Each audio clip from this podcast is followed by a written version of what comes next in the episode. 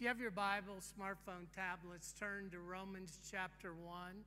Be looking at verses 16 and 17 today. The gospel, the power of God for salvation. And we just kind of want to stay right in that passage today. And as a reminder to every one of us today, there is power in the gospel. There's power in that good news. And it's not based on whether we're eloquent, we have everything together, we're walking perfectly. It has everything to do with the gospel, the good news that God has given us to share. How many of you had an opportunity this last week to share Jesus with someone? Let me see your hands. Awesome. Awesome. My prayer as your pastor is that one Sunday we come and everyone has shared the good news with someone this last week, and in that, some of the people came to Christ, which then some of them are baptized. And uh, man, what a celebration that as a body this morning, we're all sharing Jesus, the gospel, and good news with other people. You know, it's not ours to keep. Freely we received, freely we give. It's not ours to hold on to, it's ours to give out. So let's pray and then we'll dive into Romans chapter 1. Father, we love you, we bless you. Thank you for the transforming power of the gospel that changes our heart, a stony heart, a hard heart, to a heart of flesh. Lord, that changes us from inward to outward, caring for others helping others, meeting needs. Father, thank you. Thank you today that you, in your infinite wisdom, brought Jesus into this earth and that he was obedient unto death. And he sits at your right hand today, making intercession for us here today, and also each and every one of us individually, gathered together, and those that are watching online. Father, thank you so much for the power of the good news that we have. Lord, help us this week to be a light in those dark places. Help us, Father, to be that love where there's hatred. Help us to be that peace where there's strife and worry. Father, we thank you today through the power of your Spirit that your word speaks to us this morning. Lord, not in condemnation as TC prayed, but Lord, the good news that pierces our heart and we want to change. We want to walk different. We want to make a difference in this world for your kingdom. We thank you, Father. We love you with all our heart. And we pray this in Jesus' name. Everyone said, Amen. Amen. In Romans 1 16 and 17, Paul says, For I am not ashamed of the gospel, for it is the power of God for salvation to everyone who believes, to the Jew first, and to the Gentile.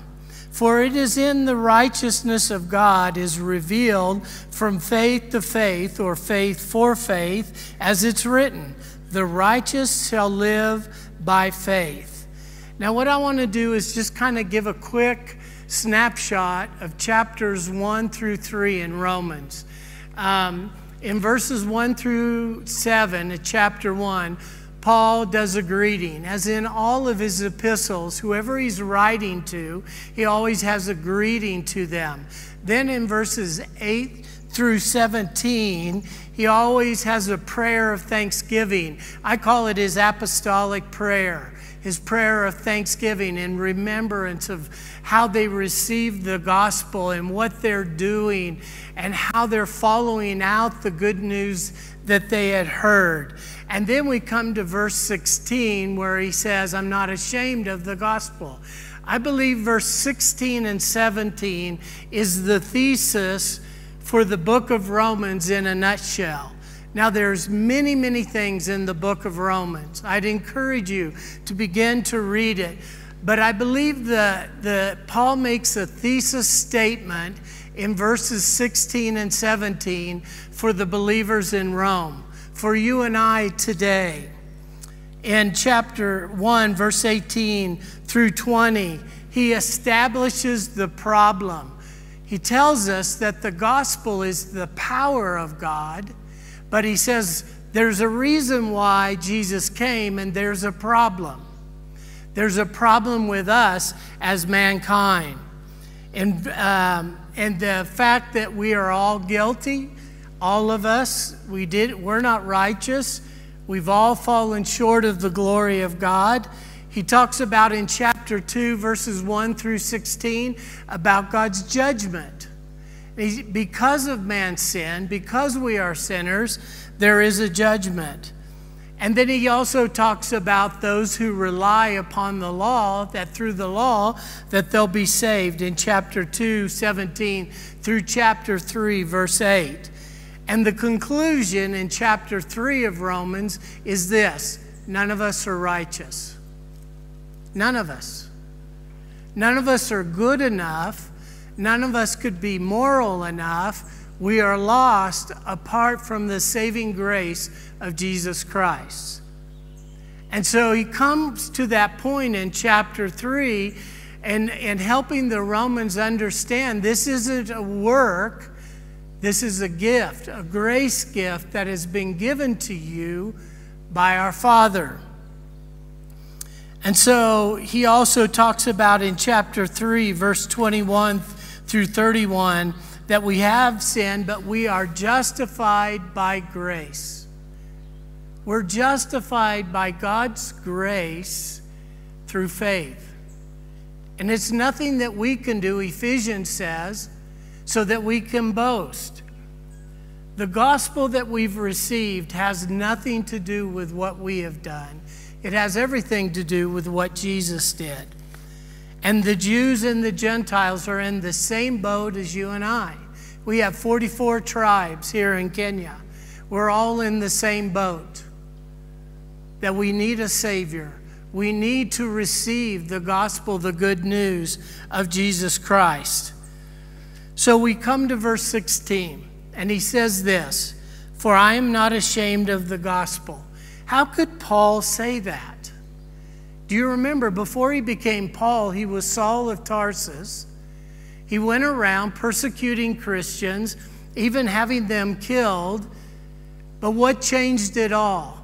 In Acts, he's on the road to Damascus to go and persecute Christians, and there he encounters Jesus. He encountered Jesus Christ and it transformed his life and the call of God to go to the Gentiles. He suffered much. But the reason why Paul could say that I'm not ashamed of the gospel is because he encountered Jesus. What I've found over my years of ministry is this we become ashamed of the gospel at Jesus when we've not had transformation in our heart. You know, with one group, we're like a chameleon. We go, praise the Lord, thank you, Jesus. But then we move over here and a whole nother group and we change the color to fit in with who we are because if they really knew that I went to church or that I was a Christian, they might make fun of me or they might reject me. But Paul didn't care what anybody thought about the gospel. He didn't care who he was with. As his habit, he would go into the cities and go into the synagogue and preach the good news that whom they crucified is the Messiah.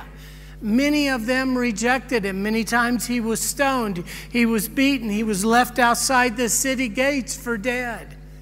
But he would go back in, and then he would go to the Gentiles and preach this gospel, this transforming gospel. And because he encountered Jesus on that road to Damascus, he is able to say, I'm not ashamed. I'm not ashamed of who I am as a child of God. I'm not ashamed that Jesus is Lord and Savior. You know, today it's politically incorrect to talk about Jesus to say anything. It's politically incorrect to show your faith and to be demonstrative and to share Jesus.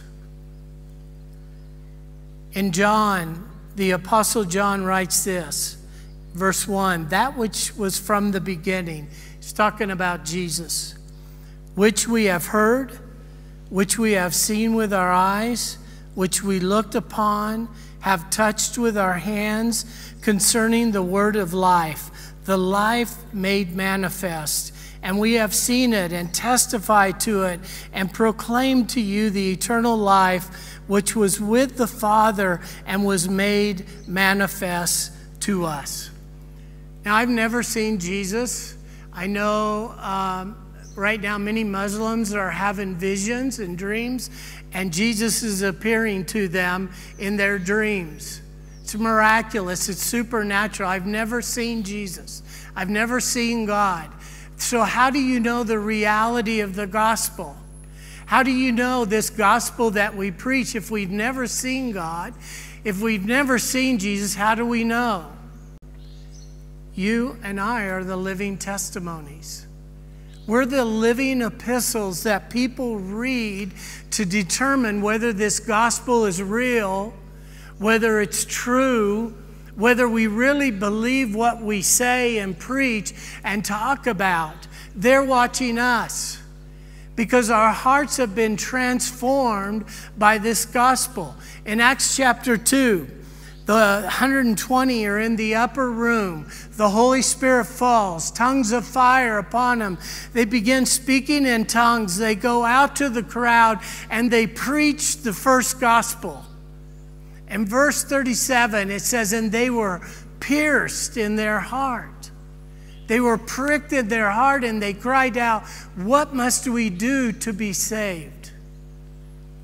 And Peter gave him the message repent and be baptized for the remissions of your sin and receive the gift of the Holy Spirit. Jesus had gone and they were viewing, the crowd was viewing the power of God manifested through these apostles. Today, tomorrow, the next day, wherever we're at, wherever we go, we are the manifest presence of Jesus. Have you ever thought about that? You and I are that manifest presence. So, what they may see in us may be a religious Jesus, they may see a legalistic Jesus, they may see a carnal Jesus. Are you ashamed of the gospel? Are you afraid what people will think of you? When I came to Christ and in my teen years, I came to a crossroads in my life. I came to a point where I had to decide will I serve Jesus 100% or will I continue living a life of sin? I thank God that through the Holy Spirit, He spoke to my heart. I repented. I confessed my sins and I turned to Him. And because of that, they called me preacher boy, which that's not bad. They called me Jesus freak, and that's not bad. I'm kind of glad to be a Jesus freak. Preacher boy, I don't know about that one, but all of a sudden I was ostracized because I would talk about Jesus with anyone and everyone.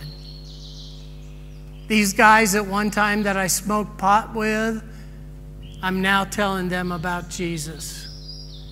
This group that I used to drink with, now I'm telling them of how Jesus changed my life, how he transformed me.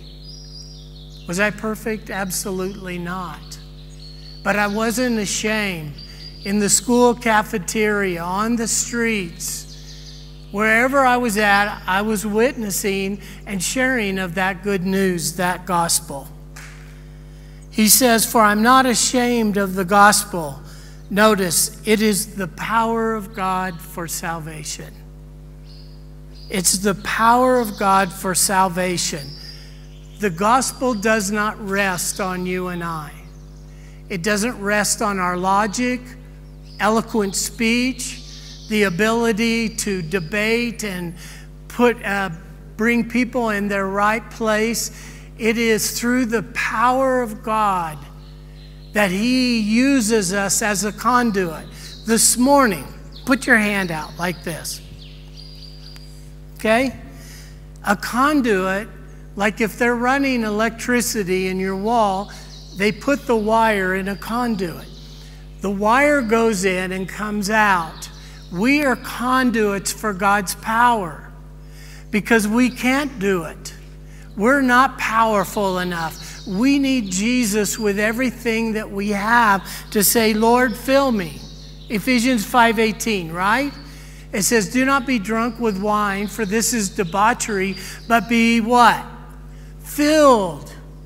Filled with the Holy Spirit, then you'll begin to speak, you'll begin to sing, you'll begin to take action so that people will know that Jesus is Lord and Savior. It's not to fill me so I can feel the goosebumps. It's not to fill me so I can, oh, I got these spiritual goosebumps. It's so to empower me to be used as a vessel that God will speak through me, and the power of God moves through a yielded vessel, you. Every one of us, when we yield ourselves to God, God uses us, fills us. When someone gets saved, when someone gets healed, when someone gets delivered, I know that it's not me. I can't even pop the head off a peanut.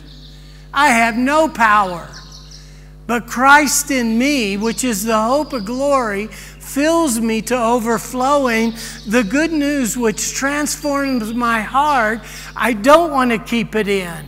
I don't want to hold it in. I want to share it. Amen? It's good news, you all. It's better news than what we're seeing on TV in the newspapers. This is the news that will transform, transform lives. Paul not only saw the power of God operate in his own life, he saw it in the lives of thousands. I want to ask you today don't raise your hand. Have you ever led anybody to Christ? Have you ever shared Jesus and shared the gospel with someone? Have you been a Christian for 10, 15, 20 years? And never shared Jesus? You know, when I got engaged to Pam back when Noah was living a long time ago, I remember the day I was going to propose. I bought this ring. She still wears it, the wedding ring. It had a little diamond, but to me, it was a huge diamond was all I could afford at the time. And I had planned it somewhat, kind of off the cuff, how I was going to propose. And after she said yes, I never told anybody else. Not true. I went around telling everybody.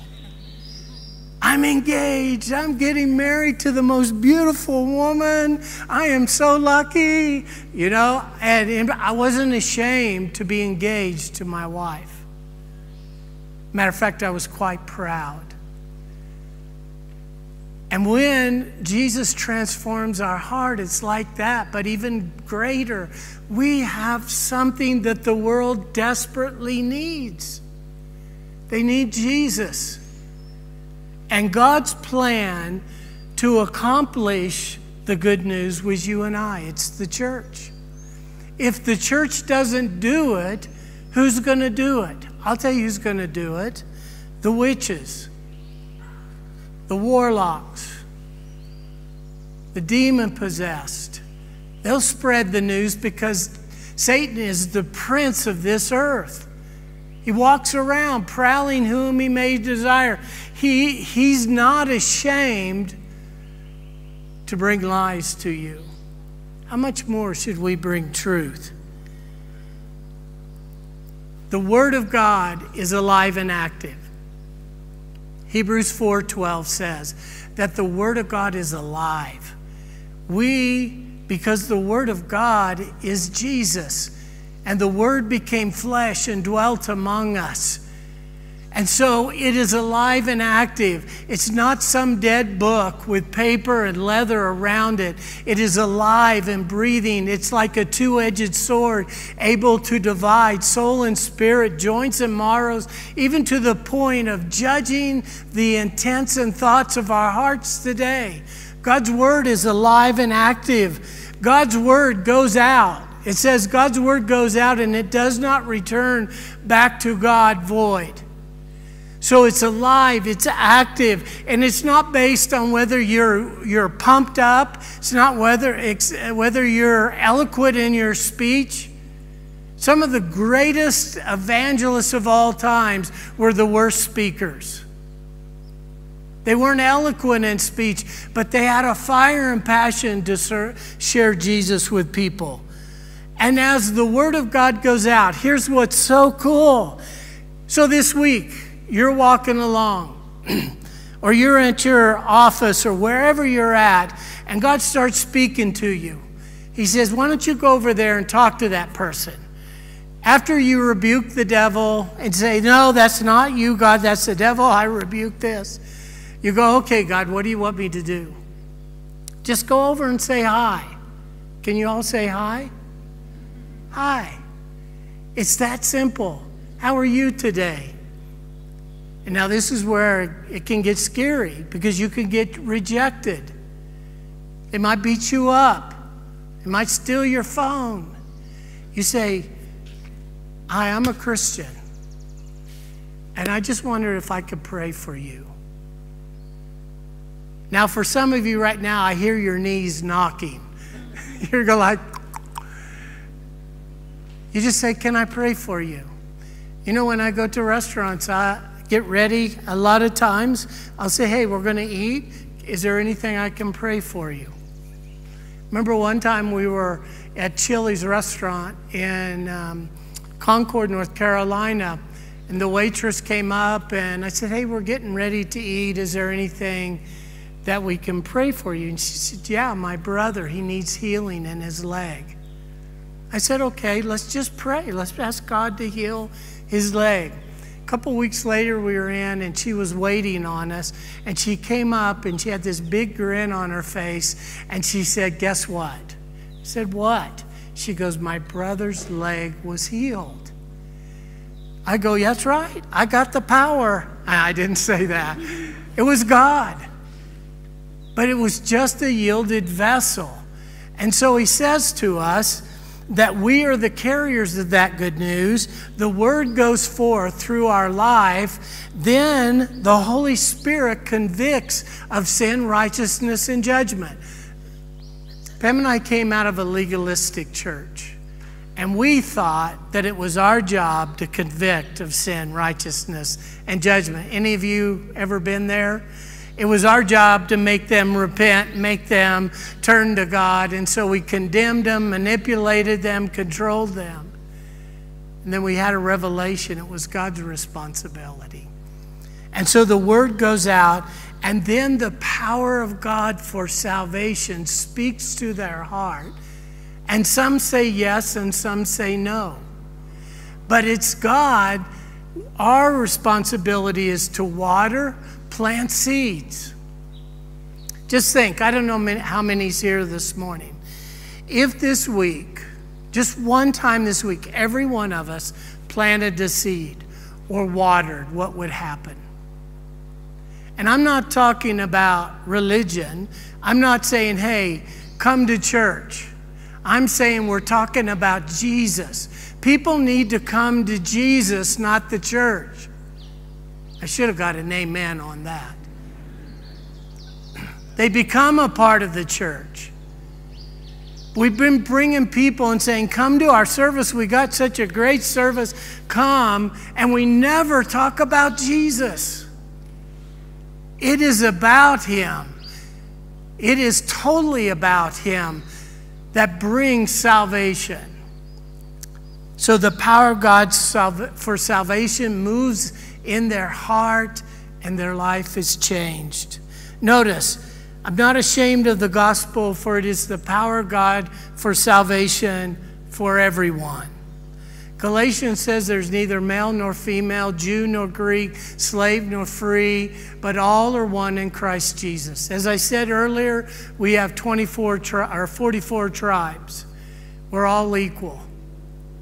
I know that doesn't always happen, and I know there's tribal wars and difficulties with all that, but when we are born again, the gospel is for everyone. It is for the president of Kenya as well as the mama that's in Kibera. There is no distinction, there is no favoritism. The gospel is for everyone. Now, here's the catch He says, for those who believe. Now, as I go around Nairobi, surrounding areas, I, part of my personality, being an expert, I talk to anybody and everybody. And I just talked to him. I said, Hey, have you heard about Jesus? Oh, yeah, yeah, everybody knows about Jesus. We love God. Yeah, we love God. And it, what's interesting that I've noticed is it quickly gets off of Jesus and goes to God. Have you noticed that? Because Jesus is the dividing line. Jesus is the one that makes nations fight against nations. Jesus is the one that upsets people because he says, I'm the way, the truth, and the life. No one comes to God except through me. When you tell someone the only way you're going to get to God and go to heaven is through Jesus Christ, they get ticked. You ever had anybody mad at you? But again, we're not ashamed of the gospel. I didn't say that. You didn't write it. God wrote it. It's for everyone who believes. Now, you can talk to a lot of people all throughout Nairobi and they'll tell you they believe in God. But the word for believe here, it means to put one's faith in or trust in. It also is the idea of an implication that actions based on that trust or faith will follow. There are many people that say, I believe in God, I believe in Jesus, but they do not follow through with actions. The heart of God is to care for the, the poor, the widows, and the orphans. It's to love our brothers as we love ourselves. It's to forgive as we've been forgiven. Those are the actions that follow. If we say we're believers here today and we say we believe this gospel, then there will be corresponding actions in our life. Do you hear me? Husbands, you will love your wife as Christ loved the church. Wives, you will love, uh, submit to your husbands out of respect and reverence. Children will obey their parents as this is right of the, uh, in the Lord.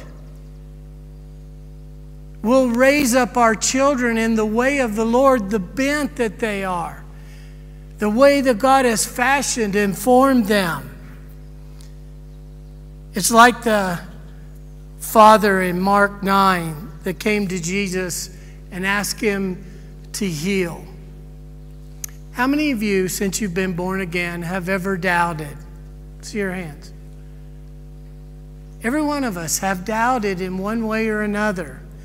It doesn't mean once you doubt, then you've lost your salvation, because here he's talking about an ongoing process. Initially, there is the belief of salvation, putting our faith and trust in Jesus, and then we continue to walk out that faith. That's why the father said to Jesus, I believe, Jesus, that you can heal my son, but help my unbelief. It doesn't mean there'll be times where you'll hit a valley of darkness and you struggle through. It doesn't mean that you got everything together now that you believe, because he who began a good work in us is going to carry it to completion. It's an ongoing process. But what I want you to see the gospel is for everyone, and the evidence of a transformed life is their actions follow what they say they believe. There are many, many people in churches that their actions don't line up with what their voice says. And the Bible tells us the wheat and tares grow up in the church. And to leave them there until the day of harvesting. And He'll separate the wheat and the tares. It's not our job. And then in verse 17, he says, For in it, the gospel, the righteousness of God is revealed from faith for faith, as it's written, the righteous shall live by faith. The righteousness of God. When God speaks, or Paul speaks of God's righteousness, it can be one of two things, and scholars differ on this. It could be talking about the character and nature of God as being righteous. Or it could be talking about the righteousness that God imputes, that He gives to us. Because our righteousness is like filthy rags, Isaiah says. But God robes us in His righteousness. We are made right. I don't think it's one or the other, I think it's both. God is righteous. There's no wrong in him at all. Never. From the very beginning to the very end, he is righteous. He does what is right. That's his nature. But he also imputes righteousness to us because he knows we couldn't earn it. We don't deserve it, so he gives it to us as a free gift. And it says here the righteousness is revealed. It's a revelation. It's not just some fact you check off, but God reveals in your heart and my heart that it is from faith to faith. God brings that revelation to us, and we begin to see and know of God's goodness, His righteousness, and that He has imputed righteousness to us, and we walk as sons and daughters. But it also requires faith on our part to see what God has revealed the truth of the gospel, the good news for you and I. It is through faith that we experience this righteousness. In Hebrews chapter 11, it's known as the faith chapter. It's known as, you know, the great heroes of the faith, but Verse 1 says this Now faith is the confidence in what we hope for, and it is the assurance about what we do not see. We put our trust in God's word, we put our trust in Christ Jesus. We put our trust in who God is, His character, and our nature. And then, as we say yes to Him, we begin this faith walk. It's a journey. You know, in high school, I used, I used to do track. And one of the things they would make us do, everybody, is run a mile or two. How many of you are long distance runners in here? God forgive you. My, my older brother was a marathon runner. Even this is how crazy runners are, long term, you know, long distance runners. He gets married on his honeymoon night, he goes out for a mere six mile jog. I'm going, You're an idiot. You, that's the last thing in my mind.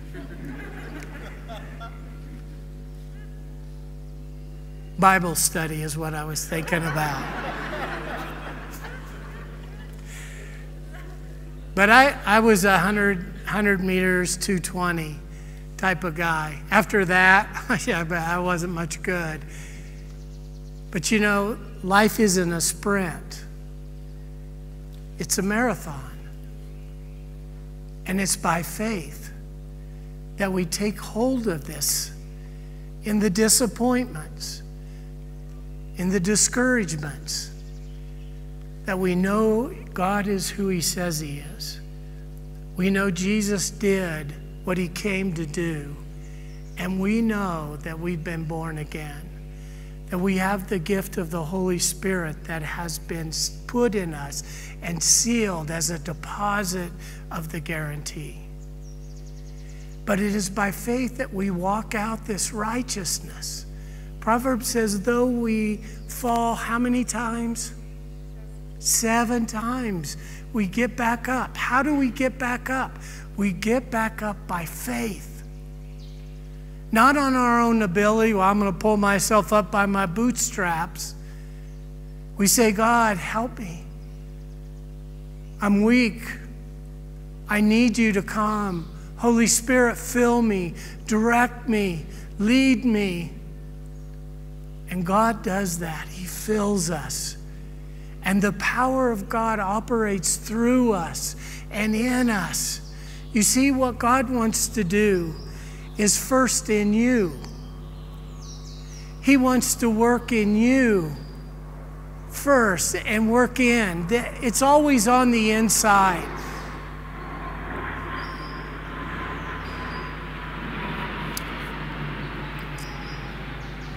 I'm going to have to call the airport and tell them to hold it between 10 and 11:30.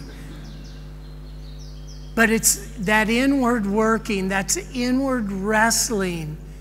What does it mean? How does it look like in my life? The wrestling with all this stuff. And as we wrestle through it, eventually it comes out of us and it becomes a blessing to others because we've walked through that scenario. You know, my heart has been really, really heavy for Malcolm and Bella. When I went to North Carolina as the executive pastor, the very first hospital call I ever made was I went to the hospital and a couple gave birth to a stillborn baby. The anguish, the heartache, eh, words are not adequate. So we just stood next to him and we wept. And we comforted. Can the world do that? Can the world offer a mom and dad hope that one day they'll see that baby? I've had to experience that several times over the years. And I'm telling you, that's where the faith in God's word, faith in the character and nature of God, and that God is the Alpha and the Omega. He's the beginning and the end, the first and the last. You and I are just on this parade, and we just see from where we're standing. But God sees it all. And I can trust that. I can trust that He's faithful. I can trust that He's going to do what He says He's going to do. He says, But the righteous shall live by faith. Paul is quoting from Habakkuk 2 4. And the prophet is comparing, he contrasts proud people with people of faith. Habakkuk said, The spirit of uh, proud people, it's not right but the spirit of the righteous will live by faith. And throughout the book of Galatians, Paul talks about that. He quotes Habakkuk 2 4, and he says, We shall live by faith. Today, there is power in the name of Jesus, as we sang, to break every chain. Either we believe that or we don't. Either we submit to that or we go to the way the world's logics and logic and thought is. There's power in the gospel. Listen, never sell yourself short or your testimony. That's why we started having testimonies when we hear what God is doing and the work, it encourages us to say, Yes, we can do it too. If the worship team would come up. Paul says the gospel, it's, it's the power of God for salvation. There is no hope apart from Jesus. Please hear me. I said it last week. No man comes or woman comes to the Father except through Jesus. No one. That's why Jesus is controversial. That's why people hate Jesus. Everybody can talk about God and God's a father and he loves us. But you start talking about Jesus as the way, the truth, and the life. It divides families, it divides nations, it's divided our world. But what God is looking for is a group of people that are not ashamed of the gospel. You're not ashamed of the gospel. I don't care if people call me Jesus freak, preacher boy. I don't care if they say you've lost your mind. I did lose my mind and I got it renewed. That's why this message of the gospel in the next several weeks is so critical. Churches today are talking about being relevant. There's no relevancy without the gospel. There's no relevant, relevancy without the good news, giving people hope. All the other stuff are just those fog machines that you see on the stage. It's just fog and it disappears. There's no substance, there's no hope. But people come, they get hyped up, they get excited, and then they leave. And because there's no real substance, nothing of faith that they hold on to and guide them, they falter and they fail. Parents, your job is to teach the gospel to your children and to live it and let them see what a living gospel looks like and how you walk it out in your jobs. You're to be the living epistle that people read. You know, there's a poem that says, I'd rather see a sermon any day than hear one. People are looking for authenticity, they're looking for transparency, and people are hungry for the power of God.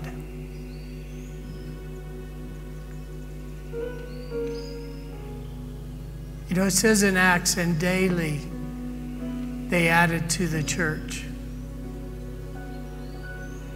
Why aren't we seeing people coming to Christ?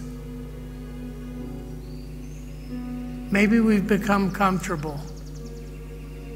Maybe we've become satisfied with coming to an hour and a half service, singing a few songs, hear a message, and going, and then start our other routines. Maybe we haven't had our hearts pierced with this gospel. When's the last time you were broken for someone that's lost? Someone that you know today, if they were to die, they'd be eternally lost. And I don't say that to try to condemn you. I'm trying to say I'm as guilty. Most, longer you become Christian, your non Christian friends become a distant memory. One of my goals weekly is to find someone that isn't saved and become a friend. Invite them to have coffee. to be honest with you, sometimes I don't like hanging out with Christians because they can be fake and phony. They want to ponder the deep mysteries of God, but they don't want to go next door to their neighbor. We've been called. We've been called to share this powerful gospel of Jesus Christ. So stand with me.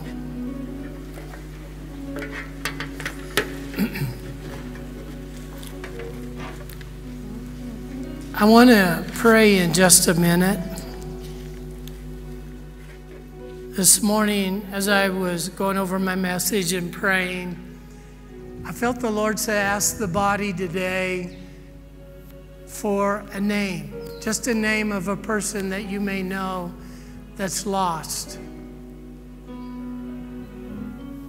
and maybe you don't know of anybody around you that's lost, then ask God to open up a door for you to meet someone that's lost this week.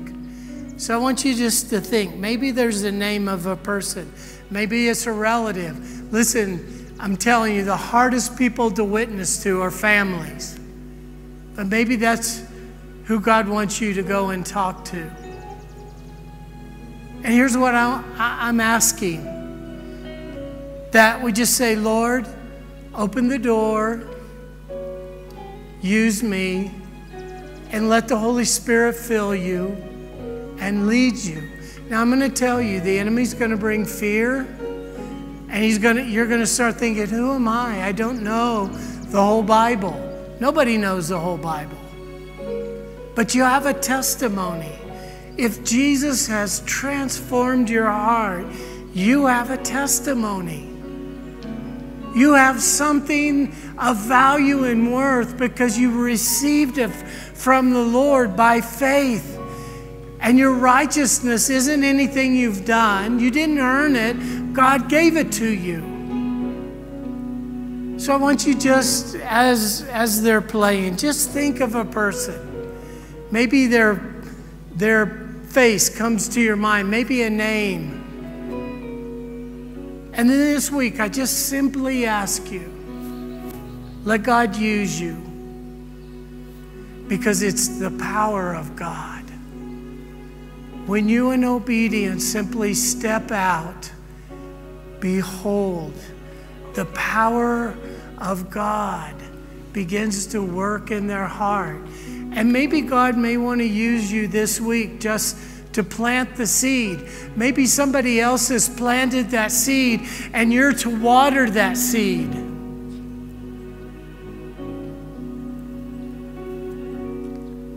I believe, I don't believe God sent the COVID, but I believe God wanted the church to wake up and be used during this last year to bring the good news. I believe God wanted the church to wake up and shake everything that can be shaking in the church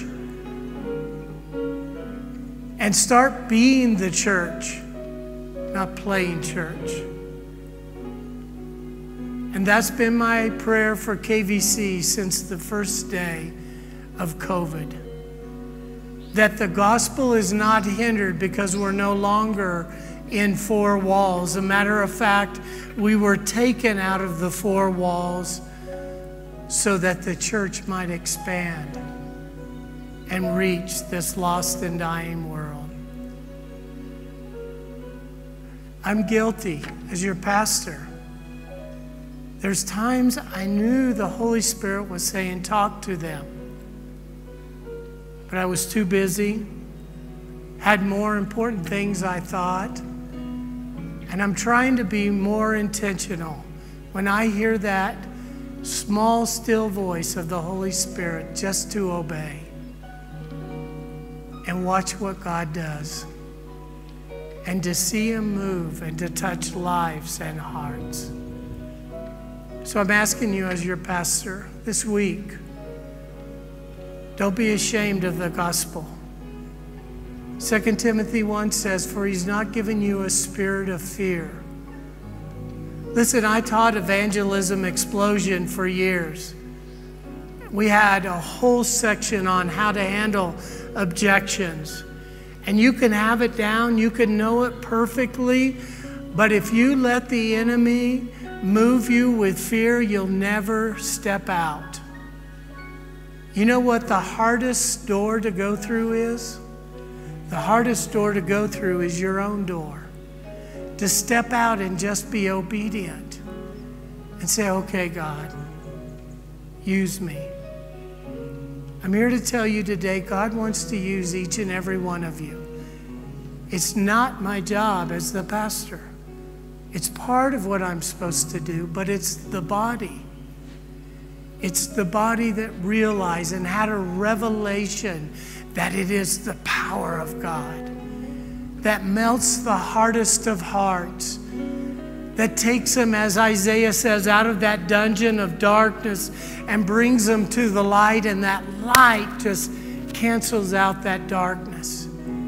And to see that life being transformed and renewed by the power of God is an amazing thing because we know it's not us, but it's the Father working in and through us for the good news. Let's pray.